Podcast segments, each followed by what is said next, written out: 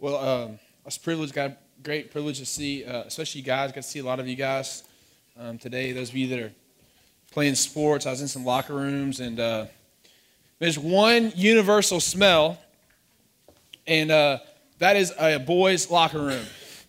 It doesn't matter where you go, doesn't matter what state, doesn't matter what sport, it doesn't matter uh, really how old the boys are. It's just it's just completely universal. It's the same stink, nasty smell uh, everywhere. And so uh, I got to endure that for a little bit today, and uh, I'm always reminded that uh, I'm glad that I don't have to go in those all the time because y'all smell y'all smell disgusting.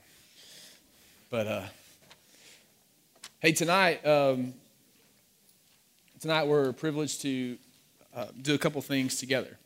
And so I know it's a school night, so I'm going to be very cognizant of your time. And uh, we've got a lot, uh, a lot of things to cover, but I also got a lot of really exciting, really great things to um, to show you. I think tonight. So tonight we're kind of uh, soft launching our whole fall semester. We're going to do uh, over the course of this year. We're going to take a look at. Um, I guarantee you, I can't afford to replace this stuff if I spill Mountain Dew all in it. There's no way. Um, over the course of the year, we're going to look at uh, this book, 10 Who Changed the World. The book cost, uh, I think it cost $13 at Lifeway. Um, and uh, we'll order some and have some available. We gave this book to our seniors last year that graduated in May. Uh, we gave each one of them a copy of this book, and I, I, think it's a really, really great book. It's really easy to read. It's got 10 chapters and um, and they're profiles of of ten Christians who changed the world, ten missionaries who changed the world. And so over the course of the whole year, uh, sporadically, uh, kind of in between sermon series and towards the beginning of the semester, uh, end of the semester, uh, we're going to look at um, the people in this book. Uh, and, and, so, and we're going to do we're going to do something way I think I hope that tells uh, number one an interesting story but number two, highlights some, eh, some, some really important and prolific passages of Scripture. And so tonight we're going to start with we're going to start with a guy named William Carey. But before I get to Carey, let me just kind of ask you a couple of questions. Um, do you ever think about? I think about weird things sometimes, and because uh, I'm I'm kind of a weird, eccentric little dude, and uh, and so I think about weird things sometimes, and sometimes uh, maybe some of you are too cool to admit, but most of you, I think, do think of weird things time to time. You ever think about the first time somebody decided to put different things together? Like, for example, like I, I, just have in my mind this picture that for a long time people made peanut butter sandwiches. And they just made peanut butter sandwiches because you had bread and you had peanut butter, and I think it was probably somewhat readily available. And then somebody, at some point in time, somebody had to be the first person to go, hey, you know what can make this peanut butter sandwich even better is to add what? Jelly, right? And then voila, the peanut butter and jelly sandwich. How many of you, just by show of hands, how many of you today brought your own lunch and in your lunch was a peanut butter and jelly sandwich? Anybody? You guys are all too like three of you, four of you. Hey, I, I, I listen. Every day for lunch, I'm not kidding, okay? Every single day for lunch, from my sophomore year through my senior year, I ate three peanut butter and jelly sandwiches. Okay? I'm not kidding. I ate three peanut butter and jelly sandwiches. I had a banana, I had a fruit cup, and then I would take and I'd spend 75 cents on not the little oatmeal cream pies, but the big, giant oatmeal cream pies and big, giant fudge round every single day for three years while I went to school. I brought a, brown bag, and my mom put napkins in there. She wrapped the sandwiches up. She did all that stuff, okay? And so I, I, I have a great affinity for peanut butter and jelly sandwiches. Even today, I don't get sick of them. I could eat them all day long. I love them. What about the first time somebody ever, you know, at some point in time, somebody had, you know, kind of a dry, crusty biscuit, right, in the morning? And they would maybe put some butter on the biscuit, or maybe somebody on top put some jelly. But who was the first person Who was the first person to put some flour in a pan and cook it and then put some milk in there and then add some little pieces of sausage and make gravy and then put the gravy on the biscuit? Who was the first person to do that? It, were you related to him? Was it your family? It wasn't your family, was it? That'd have been incredible. They've almost perfected it. But think about biscuits and gravy, man. Who was the first person to do that? what are some other like combinations, things like that that you know that they've they existed separately and they became together? Like, what are some things that you think of like that? Do what? Chicken and honey mustard. There you go, fried chicken. What'd you say? Kool Aid and ice cream? I don't know. I don't think that's like a normal thing. I don't know if that's quite on the level of, like, I don't know if that quite makes it. Somebody else said what? What'd you say? Chicken and waffles. All right, chicken and waffles. Who else? Huh? An omelet? Okay, yeah. Uh, any ingredients? What I think? Think outside the food. I got you all thinking about food. You're all like, huh? What goes together? Hamburgers and cheese. Cheeseburger. Whoa, that'd be great. What if we had a cheeseburger? All right, what else? Anybody? Anybody? Do what? Cookies and milk. There you go. Cookies and milk. Hey, here's one other food one. Uh, that, that uh, candy and ice cream, right?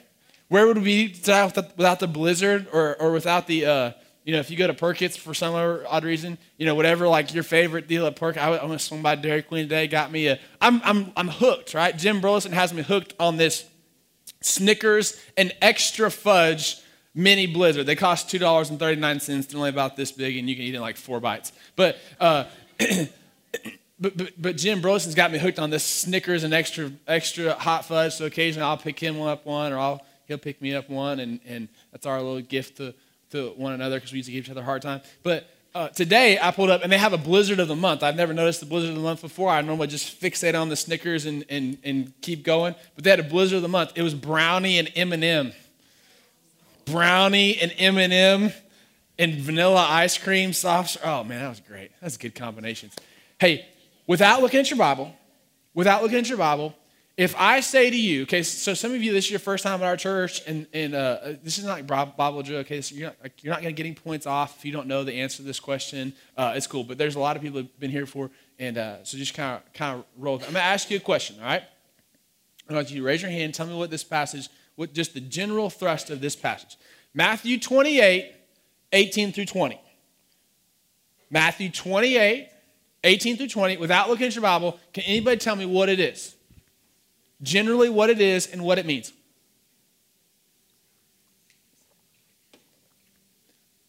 Don't be afraid to get it wrong. It's okay. Matthew 28, 18 through 20. Can anybody tell me? Yes, sir. It is the Great Commission. Can anybody tell me what the Great Commission states? Generally. Okay. Anybody want to fill in some blanks? You, you, you nailed it. That's great. I mean, that's perfect. Caleb, did you have something?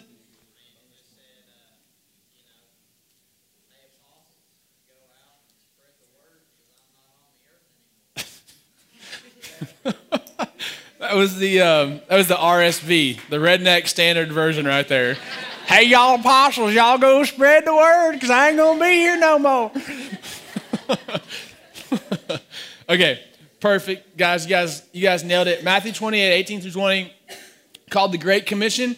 All right, it's, it's literally the last thing that Jesus said on earth before he ascended into heaven. Uh, and we understand that to mean what? That it's the duty of every Christian to what? Be okay. So I'm hearing different things. I'm hearing. What would you say, Lainey? it was like 15 seconds ago, and you were there. I promise. Spread the gospel, okay? Which is the good news. It's the death, the burial, resurrection of Jesus. Sydney, what'd you say? You forgot. That's some temporary amnesia settling over here. This is not the place to sit the day before a test. All right. Uh, what did you say, Caleb? Do you remember? Second Twitter. He has no idea. Uh, be a mission. That's right. So, so, so that Christians, their duty is to be sent ones who go to different places, and as they go, uh, to take the gospel uh, to the ends of the earth. Right? He says in there to Jerusalem, to Judea, Samaria, to the ends of the earth, utter, uttermost parts of the earth. That's what the passage says. Okay? And it's generally understood, widespread, uh, and, and well known now in evangelical Christian circles that that means that it can only mean one thing that the job and duty of every single Christian. I understand that not everybody in this room is a Christian tonight, and that's okay. That's totally fine. We're glad that you're here. Um, we speak primarily to Christians.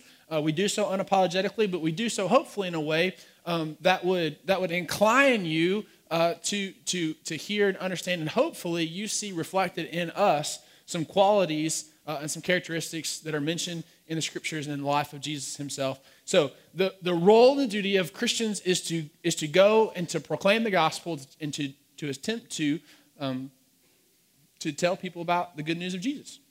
Right? And everybody basically agrees on that. Everybody basically agrees. If that those words mean anything, that's what they mean. But the truth is that 250 years ago, that's not what the church of, of England uh, understood, and, and the Church of England was one of the, the largest, most pervasive churches at, at that time. And, and, so the British Empire is the largest empire on the, on the, on the uh, planet. Uh, and thus, the Church of England was everywhere that the British Empire was. And, uh, well, it wasn't everywhere, but it was some places. And, um, and so that was generally understood that this is, uh, that's not what that passage means. But along comes a guy named William Carey. And William Carey was, an, at that time, he was an uneducated um, guy. He had an allergy to the sun. Well, it wasn't an allergy. He was very susceptible to, to um, sun. And so his parents sought for him uh, a vocation that would keep him out of the sun. He became, uh, at 14, he became a, an apprentice uh, in a, uh, as a cobbler, somebody who made shoes and repaired shoes. And in his late teens, he um, he, uh, he became aware for the first time of his sin. He became a Christian. Um, into his 20s, he felt the Lord calling him into ministry. Um, he prepared. He studied under a couple of, of guys, some informal education, um, became a pastor at the age of 25, 24, 25, and then at the age of 28 became pastor of a larger church uh, where he went and he wrote a paper. Um, now, uh, things were obviously different 250 years ago in England than they are today, 270 years ago at that point uh, in the life of Carey. Uh, and he went to a meeting, a meeting where basically people would go to discuss things. Okay, so uh, we would call this a debate. They would kind of call it a debate, but it was basically a meeting of pastors and theologians and kind of smart, you know, like religious type guys. Uh, and they would go to different meetings, and people would throw out topics to discuss, and the people leading the meeting would kind of decide whether or not your topic was worthy of discussion for the whole group or not. Okay, so it's kind of weird, kind of a different uh, thing. There's not really anything analogous to it uh, today in, in, in art that you would really understand. Um, but but you, you can understand that. You're smart people. So they go to this meeting, and Carey throws out the topic, the idea about the duty of Christians to evangelize the heathen. And a man that had at one point been a mentor to him says these, and these are some famous words that he says. He says, Sit down, young man. He says, Sit down, young man. If God wanted to save the heathen, he wouldn't use you or me to accomplish it. That God would not need you or me in his aid to do so. Because you see, the prevailing thought, and the prevailing opinion at the time in the leadership of the Church of England was that there was no duty for Christians at all to tell people who did not believe and who were not of faith about Jesus at all. Not only was there no duty for Christians to do so, uh, it was against the law. It was against British law um, for any person to travel outside of Britain for any other purpose than their stated in purpose, and they wouldn't let anybody go. Basically, they wouldn't allow any visas um, for religious education, or religious work. The gospel was for this chosen people. So they had taken this truth in Scripture, this idea that God is completely sovereign and that God chooses and God moves how He will and God draws people unto Himself for salvation. They had wrongly taken that doctrine, they had become overzealous in it, and they thought wrongly and assumed wrongly that because God was sovereign over all things, because God would control all things, that there was no missionary mandate for Christians. There was no gospel commandment to take the good news of Jesus to the ends of the earth. And it didn't happen overnight, but over a course and a period of time, it became the, the standard practice. In fact, the stated goal the point where when Carey raises the most obvious implication from Matthew 28, the most obvious, if the text means anything, it has to mean this. He raises it out of meaning, and he's, and he's literally shouted down by the leader of the meeting Sit down, young man. He's basically called out as a fool for his foolish beliefs. God continues to stir and work in the heart of William Carey. and um, William marries, marries a lady named Dorothy. He marries, he has a child. Um, the child, uh, the child, the first, his first child dies at the age, um, at the young age, uh, under the age of two. Uh, he he um, begins to write, and he he publishes his first book. Okay, um, in his first book, there's um, two really good books I want to commend to you. Number one is 10 Who Changed the World. If you want to read specifically about Carey, there's a biography by a guy named Timothy George. There's a movie called Candle in the Dark. Anybody ever seen the, the movie Candle in the Dark? Um, it's kind of a, it's a biography. It's a biography of him, but um, this book's by Timothy George. It's called Faithful Witness, the life and mission of William Carey. I want to read to you the title of Carey's. So this is like a normal book title in America, right? Faithful Witness, life and 10 Who Changed the World. These are things you can read and understand. Radical by David Platt, you know, some of the books that you've read, uh, you, you, know, d- different things, um, you, you, know, you know um, Roy, Green Eggs and Ham, things like that. I mean, guys, things that you can un- read and understand. I'm just kidding, man. I'm playing with. He's going to college next. He's a really smart guy. He, Roy reads books on science that most of us can't even pronounce the words. Um, so here's the, um, here is the, uh, here is the, the title of his first book. Okay, ready? All right. An inquiry into the obligations of Christians to use means for the conversion of the heathens, in which the religious state of the different nations of the world, the success of formal understanding, undertakings, and the practical and the uh, sorry predictability of further um, of further undertakings are considered by William Carey. That's the name of his first book. Okay, for some of you, just to read that sentence, that would be the longest piece of literature that you've read in your entire life right? Just to read the title of the book. You wouldn't even get to the body of the book. Um, but that was, that was the title of his first book. But basically, his first work, okay, what he was writing, okay, and what he wrote was basically a, a, an exposition or a tearing apart and, and explaining the deeper meaning of Matthew 28, 18 through 20. And a whole bunch of other passages. But he was basically saying was he was, he was putting forth this idea okay, that there is implied and expressed within the call of salvation on every person the duty and the mission and a mandate for all Christians to be involved in telling other people about Jesus. And, okay, and that, um, that, that that work should not be limited, should not be limited to where you are. I'm going to read to you a hymn, okay? just kind of uh, show you the, the um, if I can, the kind of attitude of the day. All right, the attitude of the day. And uh, this, is, this is a hymn. This was a hymn written uh, in, in the time that Carey was ministering, okay? Go into all the world, the Lord of old did say, but now where he has planted thee, there thou should stay. Go into all the world, the Lord of the old did say, but, but now where he has planted thee, there thou should stay. So, this is the culture in which Carey is trying to bring forth a whole new idea, a radical idea that salvation should lead to a desire and a commandment to take the gospel of Jesus to the whole world. And now it's understood. It's completely understood. He completely, um, he completely change and reform the way that Christians view uh, their own salvation and the gospel mandate for all people. Now, we take, uh, in the last um, school year, we took almost 150 people on cross cultural mission trips um, out of just our student ministry alone. We sent students to Ethiopia, to Cambodia, to Haiti, to work in five different boroughs in New York City.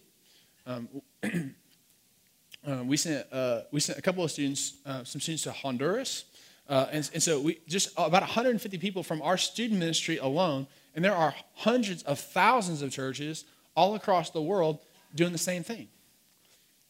And it all really traces back to um, a guy named William Carey.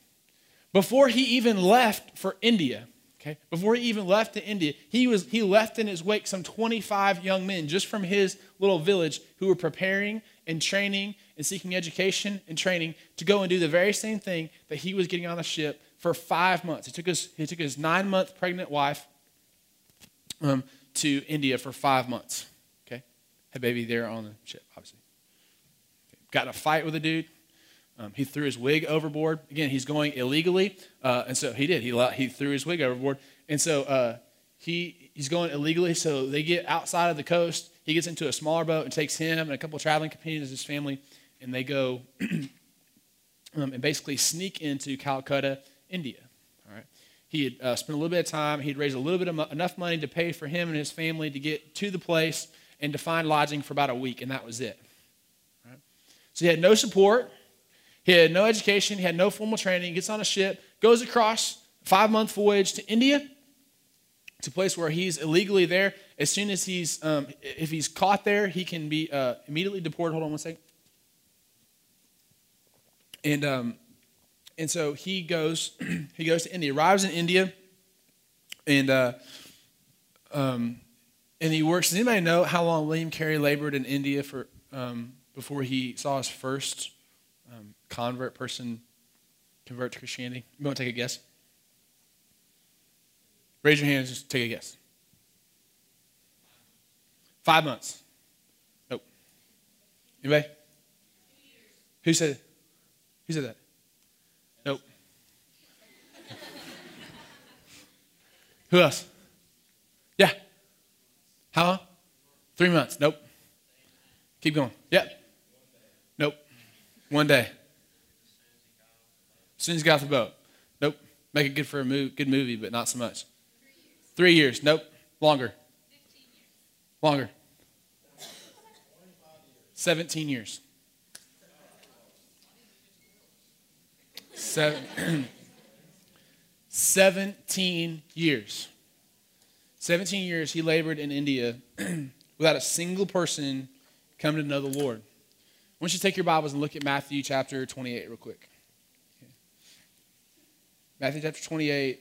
You've probably seen this verse maybe, uh, maybe a thousand times. We're going to actually look back uh, at verse 16 to start, and I just want to show a few, um, a couple of quick things from, from Matthew 28 that um, that William Carey saw that I think are true for us today. They were true for um, the church in Lancaster, England, where he ministered before he left for India.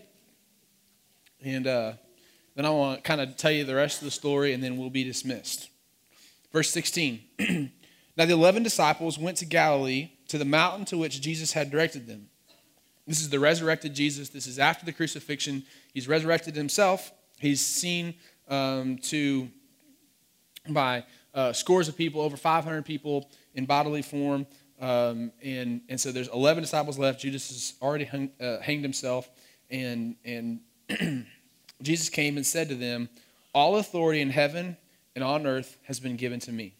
Go therefore and make disciples of all nations, baptizing them in the name of the Father and the Son and the Holy Spirit, teaching them to observe all that I have commanded you. And behold, I'm with you always to the end of the earth.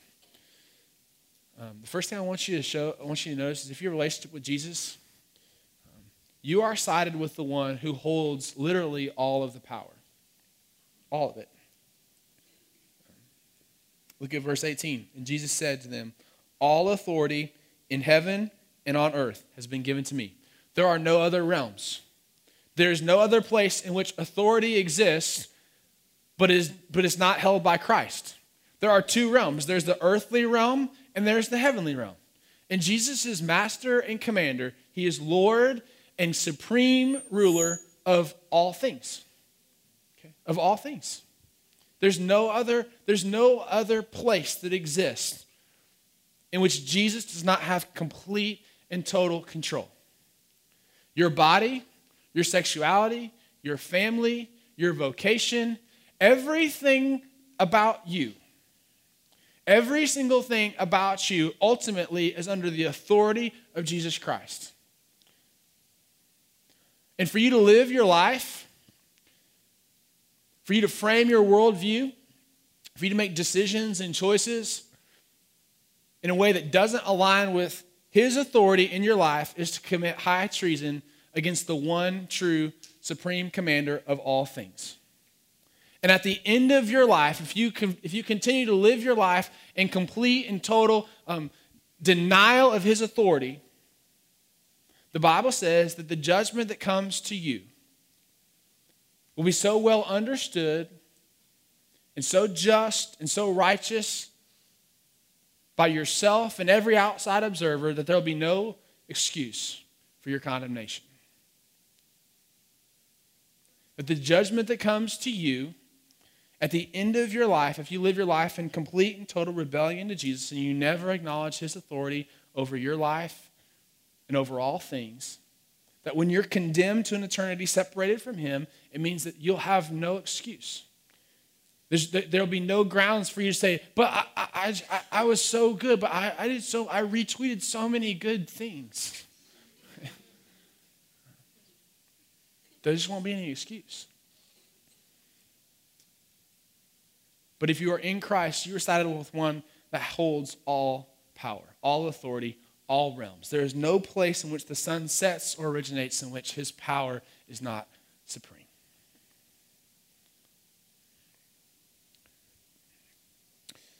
Second, there's a call and there's a charge for us to obey his commands. Verse 19 Go therefore and make disciples of all nations. Our job as Christians is to duplicate ourselves, is to teach other people to become little Christs. It is to grow yourself and to teach others to grow. To grow yourself and to teach others to grow, baptizing them and make disciples of all nations, baptizing them in the name of the Father, the Son, and the Holy Spirit, teaching them to observe all that I've commanded you. Okay, it is for them to grow, is to make disciples, uh, and to teach. Your baptism, okay, this is what it says in this, in this book right here. This guy named Daniel Akin, he's a real smart guy, and I agree with him. He says, he says that baptism, baptism is like the enrollment into preschool for a, an, for a lifelong institution of learning.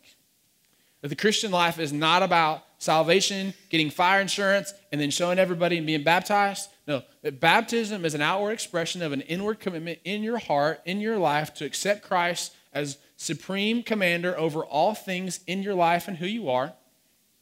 That baptism is an outward expression of that. It's a public joining of a family. It's a public statement against the powers and principalities that I am a Christian, I'm a believer, but it's also preschool. You know nothing. You understand nothing. You basically, okay, you, you, you, you, are, you are at the lowest level of Christian education and maturity that you could possibly be in your life, and that from there you are primarily responsible for your growth and your development.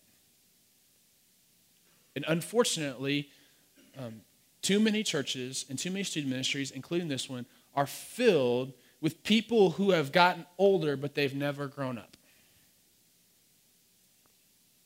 They've gotten older but they've never grown up in their faith. And at the end of the day, you can blame it on your parents, you blame it on a sister, you blame it on me. But if you have access to the scriptures, you have the Holy Spirit residing in you, you're responsible for your growth.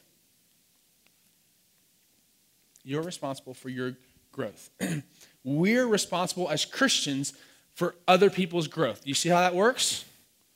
You see how it works? There's a dual responsibility. You're responsible for your own growth and your own development as a Christian, and I'm responsible for you. I'm responsible to encourage you, to admonish you, to, encourage, to do everything I can to make you more like Jesus as I make myself more like Christ. Last, number three, trust in his amazing promise. Verse 20, and behold, I am with you always to the end of the earth, to the end of the age. I told you before, he waited 17 years to make his first, um, until his first uh, lady was came to know the Lord. As he was going into the river to baptize her, uh, he fell and he separated his shoulder. Okay? 17 years, he's fired up. As he goes in the river to baptize this young girl, right? Uh, she's, a, she's a teenager, a young, young girl, and he's, he's, he's been there for 17 years in one place, never seen one person come to know the Lord. 17 years, going in the river, and he falls and he breaks his shoulder. Okay? Um, he battled depression on numerous occasions. His first wife, Dorothy, literally went crazy. She went crazy and she died. She, she died in an insane asylum in Calcutta. Okay? uh, he went through two wives. The second one died. He buried three children in India. Okay. He went bald in his 20s. I can relate. All right. he stayed in India. He ministered in Calcutta for uh, well in Calcutta and the surrounding areas for 41 consecutive years. 41 consecutive years. He left uh, Britain in 1793 and he never went back. He never went back. 41 consecutive years, no break, no vacation, no furlough, no go home, raise your support, no go home, see your kids. Think about all the people, all of his friends that passed away. Think about family that passed away in 41 years. he never went back. He never went back. He set his sights on something that mattered, on something that was important and eternal, and he left. He battled dysentery, he battled malaria. At the end of his life, at the end of the life, he was claiming the promise of Matthew 20, Matthew 28 20. That lo, I am with you always, even to the end of the earth. Towards the end of his life, as the, the um, towards the end of his life, the British government um, sponsored a bill in his name uh, that made it not only legal but encouraged Christian churches to send missionaries to British Empire uh, and colonies um, for the propagation of the gospel. And it opened the legal floodgates for something that had happened um, long before, but it opened this flood of British um, and English missionaries all across the world. And people were praising him, people were, were, were extolling him, and there were being articles and, and books and things named after his honor, and there still remain to this day churches and hospitals and schools and all kinds of things um, in India named after William Carey. And on his deathbed, he had one request. He said, You speak often of Dr. Carey, Dr. Carey, Dr. Carey. But when I am gone, please speak not of Dr. Carey, but speak of his Savior. His goal remained to the final day to, to make much of Jesus. I'm going to read you real quickly the words on his small, unremarkable grave there in India. It says, uh, on, on his deathbed, on his the day that he died, June 9th, 1834, in Serampore, India. It says, A wretched, said, Here lies William Carey, a wretched, poor, and helpless worm. On thy, on thy kind arms I fall. I really encourage you to pick up the book. I encourage you to pick up the book, Faithful Witness, watch the movie. Um, but more than I encourage you to do all those things and learn more that you can about William Carey, think it's, I think it's prudent for us to take his advice and look not at Dr. Carey, but at his Savior. And rest and trust in that and try to emulate his example for us. And pray for you. Father in heaven, God, thank you for these students. I thank you for the wonderful life and the magnificent um, testimony of William Carey. And God, I pray that from this room, you would raise up a generation of students that would do greater things, that would advance the gospel further and deeper and in a more powerful way, even than William Carey. God, I pray that out of this room you'd rise up pastors and student pastors and missionaries and pastors' wives and educators. That you'd call and equip men and women for vocational and for, for volunteer ministry that would help impact the 1.6 billion people without any access to the gospel or to the scriptures on this planet. God, help us to see and understand the work is not done, but that it exists and it begins first right where we are in our schools, in our families, in our homes. But God, we're still called to go to the ends of the earth. And as the opportunities for us to do so arise, God, I pray that we'd be faithful and willing to go. Pray all this in Jesus' name. Amen. All right, listen. Hope you had a great night. Hope you had a great week of school. Let me encourage you something, okay? Uh, there's there's a shortage, uh, like a nationwide shortage of these bands. It's not a fan bands. We've got them here, so you can you can look at them. We expect them here Sunday. If they're not here by Sunday, we'll have them for you by. We've been guaranteed. Well, as much as you can be guaranteed, we're supposed to have them by next Wednesday. We're giving these to you as a gift. Uh, we'll talk more about them next Wednesday. We're also selling T-shirts that just say this right here, not a fan. They're black. They say not a fan. We'll sell those for ten dollars, and if they come in next week as well, we'll sell them for you then. Um, I encourage you, bring someone with you uh, starting next week. It's going to be a great series, a really challenging time. Uh, should be a lot of fun. All right? Hey, have a great week. Be warm, be filled, be gone.